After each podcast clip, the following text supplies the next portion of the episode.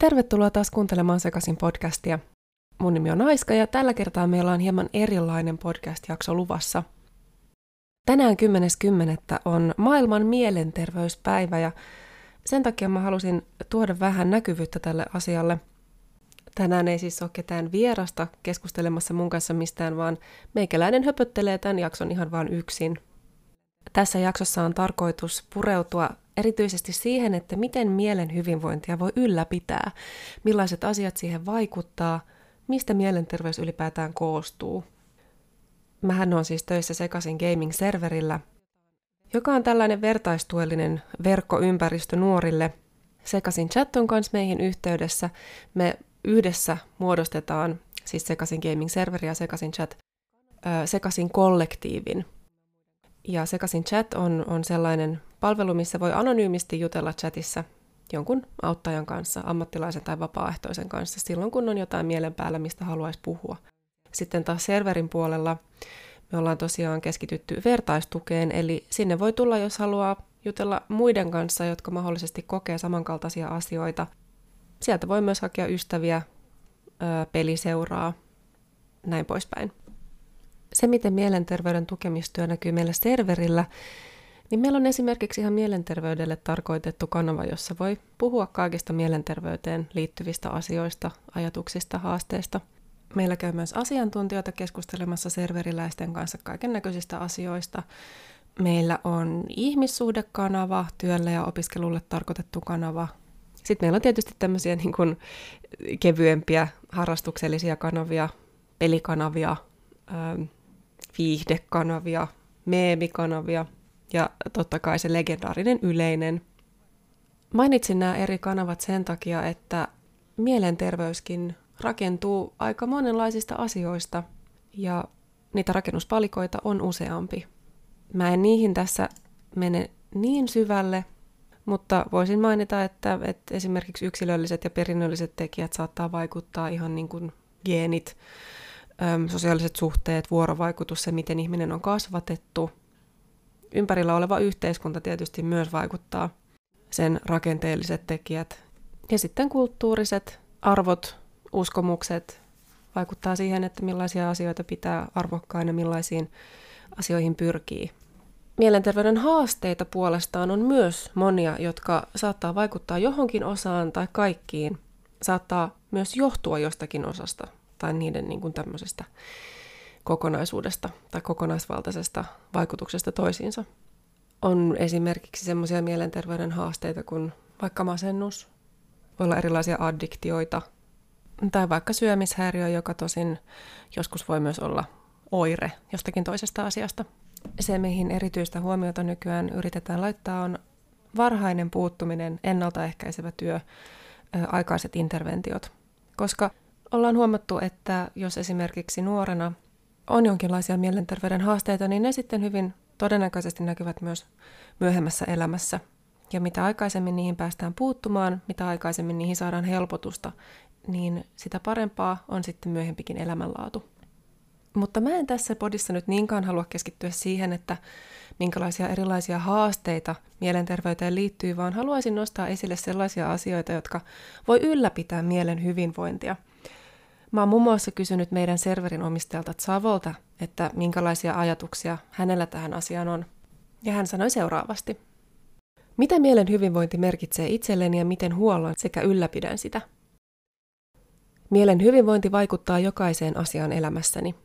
Hyvinvoivan mielen avulla pystyn sietämään stressaavia tilanteita paremmin, hoitamaan kotiaskareet rasittumatta liikaa sekä työnteko tuntuu mukavammalta, kun voi hyvin – Näiden asioiden lisäksi on paljon asioita, mihin mielen vahvuus vaikuttaa suoranaisesti.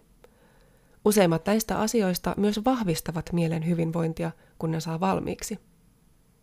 Esimerkkinä stressaavasta tilanteesta hyvin suoriutuminen lisää itsevarmuutta ja tuo hyvää oloa. Sekä kun kotiaskareet on tehty, voitaisiin olla hiukan helpommin ja ympärilläkin on mukavampaa. Joten kun mieli on jo vahva ja hyvinvoiva, sen ylläpitäminen on vähemmän haastavaa. Vahvaa on helpompi vahvistaa kuin heikkoa. Mitä jos mieli voi huonosti? Asioista tulee raskaampia, jopa pienetkin kotiaskareet saattavat tuntua ylivoimaisilta, ja välillä ne ovatkin sitä. Kokemusta uupumisesta ja mielen huonosta voinnista ei kannata vähätellä eikä myöskään hävetä. Usein kuuleekin, että pitäisi tsempata ja aloittaa vaikka arkisista asioista. Niinhän sitä pitäisi, mutta miten sen tekee, kun ei ole voimia edes siihen tiskiratin kostuttamiseen? Jostain pitäisi saada ensin pieni määrä voimaa, jotta voisi edes yrittää jaksamista. Mistä sitä saa, kuka sitä saa ja miten? Voin kertoa vain omalta osaltani, mikä itselleni toimii. Jokaisella samat keinot eivät aina tepsi, joten jokaisen täytyy löytää omat keinot vahvistaa mielen jaksamista. No miten sä voi sitten vahvistaa ja ylläpitää omaa mielen hyvinvointia? Mikäli vointi on aivan nollassa ja mikään ei tunnu miltään eikä oikein mitään jaksa tehdä, yritän asettaa itselleni tavoitteita, mitkä ovat mieleisiä, kuten vaikkapa jonkun pelin pelaaminen, piirtämisen opetteleminen. Myöskin liikunta auttaa suuresti, jos vain itsensä saa sinne liikkeelle. Kun jaksamista on edes hitunen, sitä pitäisi käyttää siihen, että hoitaa rästiin jääneitä asioita, jotka painavat siellä omassa jaksamisen niin sanotussa repussa – kun painolastia purkaa, tekemällä myös tylsiä ja ikävämpiä asioita, huomaa, että olo helpottuu sitä mukaan, kun reppu kevenee. Mitä kevyempi reppu on, sitä enemmän mukavista asioista saa jaksamista, ja sitä vähemmän pakolliset asiat tuntuvat pakkopullalta. Sen sijaan ne alkavat tuntua vain osalta elämää ja arkea, ei enää niin ahdistavalta kuin silloin, kun ei jaksa tehdä mitään. Kun jaksaminen on hyvällä mallilla, vahvistamisesta ja tsemppaamisesta tulee pienempi osa joka aikaisemmin oli se, mikä vaati älyttömästi ponnisteluita. Sen sijaan toimenpiteet muuttuvat enemmän mielen hyvinvoinnin ylläpitämiseksi. Ylläpidollisia asioita itselleni on arkiset kotiaskareet, kokkailu, pelailu, musiikin kuuntelu ja perheen kanssa ajan viettäminen, näin esimerkiksi.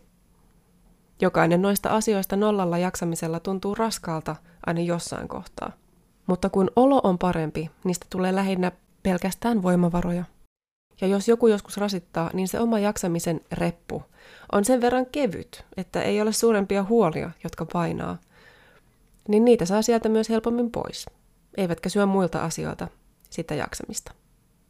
Mä voisin omalta kohdaltani sanoa sen verran, että huomasin, että kun tässä korona-aikana on ollut aika rankkaa, niin kun pääsin palaamaan semmoiseen vanhan rakkaaseen harrastukseen, niin se on auttanut ihan tosi paljon – Mä aikaisemmin tykkäsin tehdä tosi paljon musiikkia tuommoisella musiikin teko-ohjelmalla tietokoneella.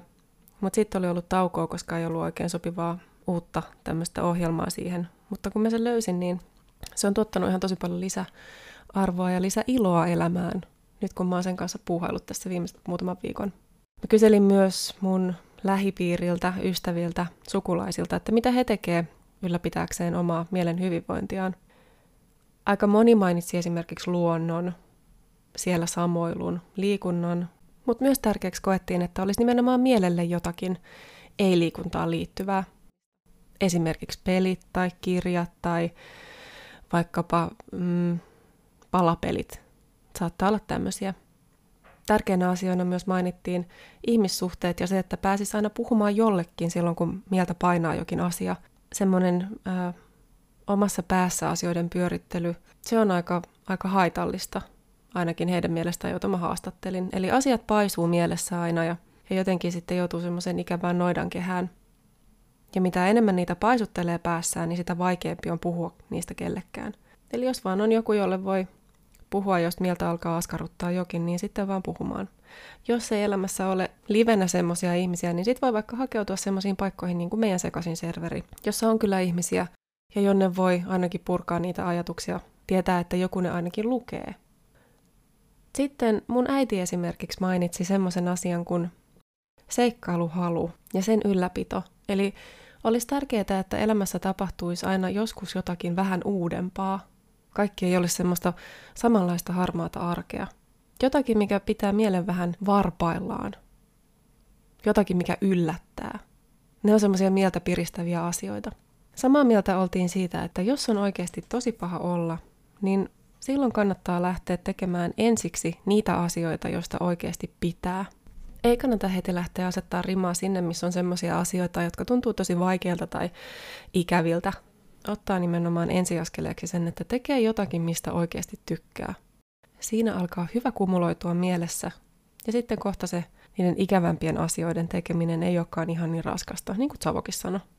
Eräs tärkeä seikka, minkä mä ehdottomasti haluan myös mainita, on se, että jos on jotakin lääkkeitä, jotka on määrätty, niin ne on tärkeää muistaa ottaa.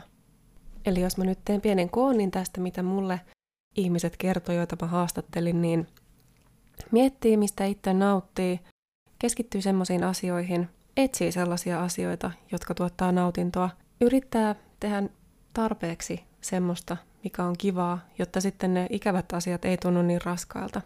Ja puhuu asioista. Yksin ei tarvi rankkojen asioiden kanssa painiskella. Hakee apua. Ja yrittää hakea apua mahdollisimman nopeasti, että jos ne vaikutukset ei jää semmoisiksi, jotka kantaa tosi pitkälle. Mutta tässä kohtaa haluan sanoa sen, että nämä on sellaisia asioita, joita itse voi tehdä pitääkseen huolta itsestään. Nämä ei ole mitään kliinisiä tapoja hoitaa mielenterveyden haasteita, vaan ne semmoisia pieniä puroja, joista saattaa koostua sitten suuri joki, jolla ylläpitää omaa mielen hyvinvointia ja mielenterveyttä. Näillä keinoilla ei ole missään nimessä tarkoitus korvata mitään lääketieteellistä tai ammattilaisten tarjoamaa kuntoutusta, terapiaa, apua, hoitoa. Mutta nämä voi olla tukemassa niitä asioita. Ja nämä on sellaisia asioita, jotka mun mielestä kuuluu kaikille, ihan jokaiselle, on sitten diagnoosia tai ei. Ja yksi asia kanssa, minkä haluan ehdottomasti nostaa esiin, mikä myös haastatteluissa nousi tärkeäksi, oli se, että ymmärtää sen, että elämässä yksinkertaisesti tulee vastaan kaiken näköisiä vaikeita tilanteita, haasteita, melankolisia kausia. Ja sen takia on erityisen tärkeää, että jaksaa pitää silloin, kun on niin sanotusti helpompaa, niin myös mielen hyvinvoinnista kiinni ja ylläpitää sitä, koska silloin kun siitä on pitänyt huolta, niin ne vaikeat kaudet ei muserra, vaan silloin jaksaa myös kynsiä itsensä takaisin siihen arjen syrjään. Ja hyvinvointia jatkuu sitten sen vaikeamman kauden jälkeen. Tietysti ne kaudet voi olla niin kuin pitkiä ja, ja on, no en halua nyt arvottaa, mutta erilaisia vaikeita kausia tietysti näin. Mutta näissäkin podcastin aikaisemmissa jaksoissa ollaan puhuttu paljon semmoisesta asiasta kuin resilienssi. Ja tässä jaksossa ollaan esitelty niitä keinoja, joilla sitä resilienssiä voi ylläpitää, voi ehkä myös vähän parantaa. Mutta erityisesti noissa aikaisemmissa jaksoissa ollaan puhuttu hyvistä keinoista sen kasvattamiseksi ja ylläpitämiseksi. Sitten tässä lopussa haluaisin vielä nostaa semmoisen aiheen kuin itsemyötätunto. Meillä on Mieli ryn sivuilla mieli.fi osoitteessa ihan älyttömän hyviä vinkkejä siitä, että miten voi ylläpitää omaa mielenterveyttä. Siellä on myös ö, artikkeleita, postauksia siitä, että mistä mielenterveys rakentuu ja, ja millaiset seikat siihen vaikuttaa. Mutta siellä on myös esimerkiksi tällainen ö, hyvä teksti, nimittäin itsen tuntijaksi viisi vinkkiä minätietoisuuteen ja minäviesteihin, jossa käsitellään sitä, että kuinka voi puhua itselleen, millaista dialogia käy itsensä kanssa, kuinka näkee itsensä. Ja mun mielestä tämmöinen hyvä vanha kansan viisaus on, että, että puhu itsellesi niin kuin puhuisit jollekin hyvälle ystävällesi.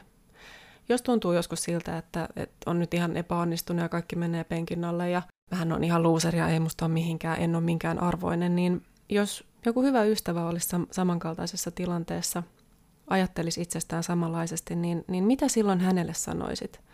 Todennäköisesti et puhuisi niin, että no niin ootkin, ei susta todellakaan ole mihinkään, että, että mitä sä siinä oikein yrität. Todennäköisesti rohkaisisit häntä, haluaisit, että hän näkisi ne hyvät asiat itsessään, jotka sinäkin näet hänessä. Eli kannattaa puhua myös itselle näin. Kannattaa olla empaattinen, myötätuntoinen, salliva.